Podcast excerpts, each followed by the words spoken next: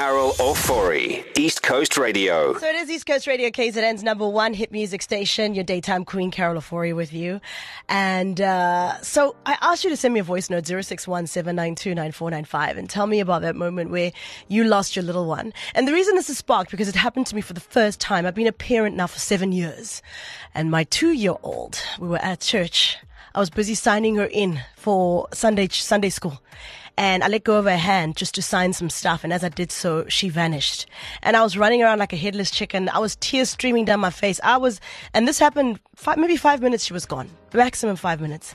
And in that moment, I remember the, the story my mom told me of the first time, because I did it a few times. I'm that child that got lost a few times.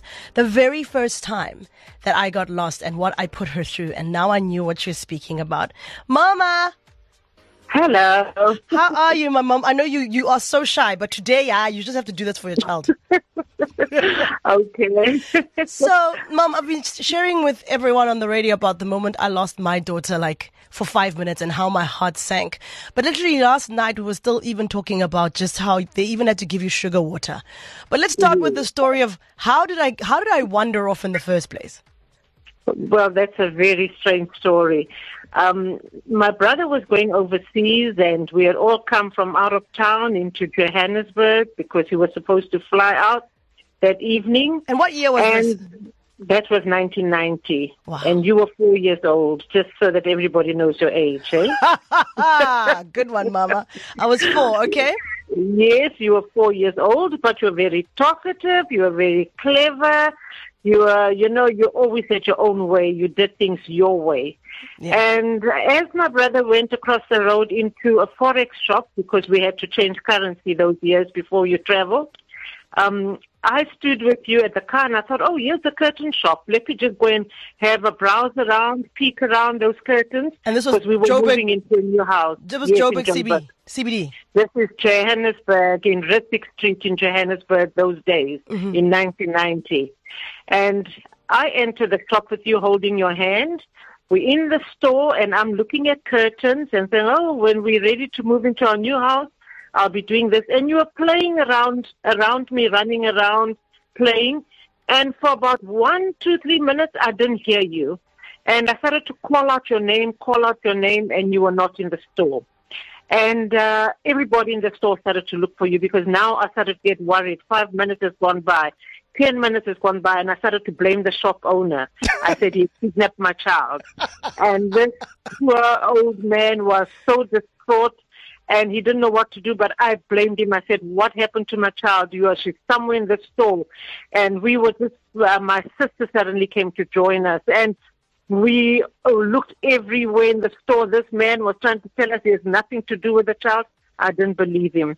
Eventually, we had to report you missing to show how long. I think wow. now 30 minutes had gone by. We couldn't find you anywhere. And uh, as we reported you missing, I was still back at that shop again because we were walking like crazy people up and down the streets of Johannesburg looking for you. But it didn't cross my mind that you, you were able to cross a traffic light. What you did is you crossed two or three traffic lights until you couldn't walk anymore because there was now a bridge going into Braamfontein. And um, we had to call your father. He was at work. They had to give him time off. The whole of Johannesburg Police, John Vorster Square, were on high alert looking for you. And uh, the more I looked for you, the more different people were telling me, no, there's a taxi rank somewhere around the corner. Once those people have got her, she's gone. She's gone to the Transkei. They've kidnapped your child. The other will say, no, there's bus rank somewhere. Those ones steal children. They've gone west. oh so it was just too much for me to handle. And um, I think after two hours, Jeez. as we were looking, um, there was no cell phones as well that time. We were just walking around like crazy people, crazy people, until one nurse said to me, she saw you because I, she asked, how were you dressed?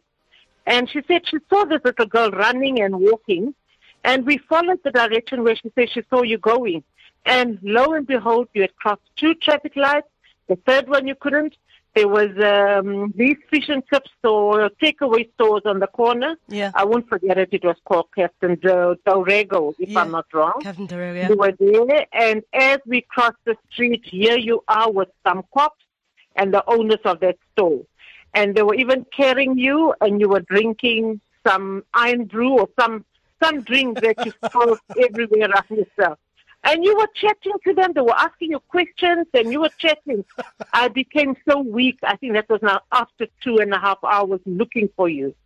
I became so weak when I just saw you. My knees just gave in. I felt weak and I was collapsing.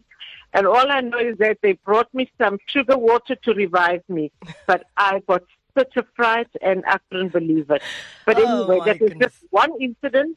Uh, how and I many? won't tell about the others. No, you got lost at least, seriously lost about three times. Three times. I know once in Cape Town. Oh my goodness, this child of I mom. know, I know. You have been giving us headaches from a little girl, eh? So Well, maybe you you. get the same from yours. yeah, yeah, well, I got my first dose just two weeks ago, and it was horrific. Yeah. And I, in that moment, I knew, ah, yeah, yeah, you really, I gave you stress, eh? yes, no, no, that was it. It was, it was, it was terrible. I tell you, I don't know what happened to me, but I have never fainted. But that day, I needed to faint because my knees gave in. I was weak. I couldn't stand, and people held me up, and I was falling over. And yeah, I was offered some. I take it. It was sugar water. I don't know what it was, Drama. but it revived me. Yes. Well, Mama, were just so shocked. Yeah. Well, Mama, thank you so much for chatting and sharing that story with everybody. That was very kind of you, and I'm sorry for giving you uh, weak knees whilst I ate uh, wine gums and drank iron brew. Uh, thank you for Okay. Well, have a good You're one, Mama. I'll see you now. Now. Thank you. Right. Bye.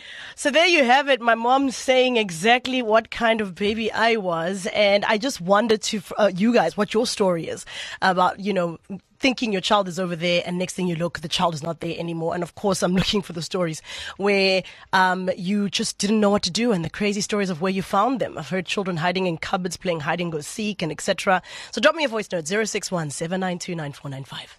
Hi, Carol. Yeah, I had just that experience. My oldest daughter, she's now 16, but she was two at the time.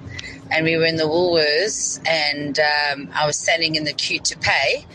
And she wanted to stand next to the trolley. So I said, Yeah, that's cool, but just hold on to the trolley. And then I turned and I got a chocolate for her and turned back, and she was gone and I was calling and I was looking. The lady behind me said to her son, Hold on to the trolleys. She came looking for me. We were looking everywhere.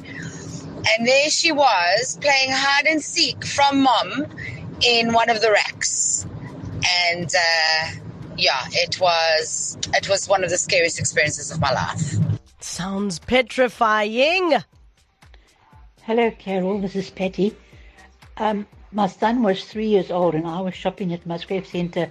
They had John Orr's there, and they had dresses on a circular display. And he climbed into the middle of it, so I thought, well, he's safe there.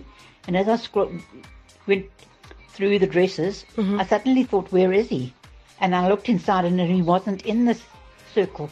So I frantically ran down one of the aisles, and a lady said to me, Are you looking for a little boy? Oh, no. I said, Yes. And my heart had an icy band around it. And then I saw him. He'd walked to the front door and was going to just go out. Oh it was my the goodness. most terrifying feeling I've ever had. Sure. Yeah, no, we put our parents through the most. Good morning, Carol. Thanks for a lovely show. Thank you. Shireen calling here. Yes. My little girl was about two, and we were in the Woolworths at um, in, in Rosebank, and Mm, that's a she big just one. vanished. Yo. I looked everywhere, and the next thing, I found her hiding under those all the tops and clothing, and uh, it was just such a relief. I just can't tell you. Yeah. But my heart didn't stop beating for quite a while. Hmm. Have a lovely day. Bye. Bye. Thank you for sharing. Geez, this topic is so juicy. The voice notes are coming in the numbers, and all your stories are so dynamic and interesting. So, this is what we're going to do. I'm going to do this again tomorrow, same time. I'm going to save all these voice notes that have come in, and we're going to play them again tomorrow.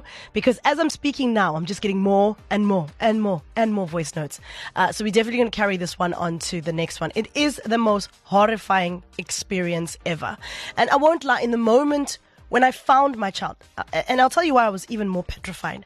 The night, the, the day before, I was braiding my hair, and I came across a video of this man who stole, who tried to steal this child, and the child screamed, and the neighbors got a hold of him. Turned out he had a record, and he was a pedophile, and all sorts of weird, crazy stuff, and this guy went to jail. So my mind automatically went there, and I just thought the worst of the worst of the worst.